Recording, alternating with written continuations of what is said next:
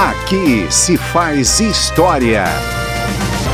O deputado federal Júlio Redecker, do PSDB Gaúcho, era um dos 186 passageiros a bordo do avião que derrapou ao pousar na pista principal do aeroporto de Congonhas no dia 17 de julho de 2007.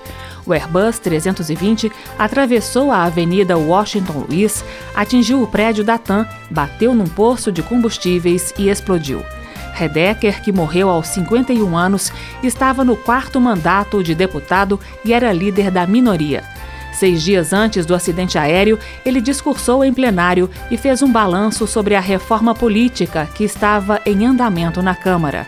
Redecker destacou a importância de cada um dos deputados no processo, dos mais aos menos votados. Hoje, o parlamento brasileiro, e especificamente esta Câmara dos Deputados, ela exige que todos os recantos do Brasil que elegeram os seus representantes digam como pensam, como querem, como desejam o Brasil do nosso futuro.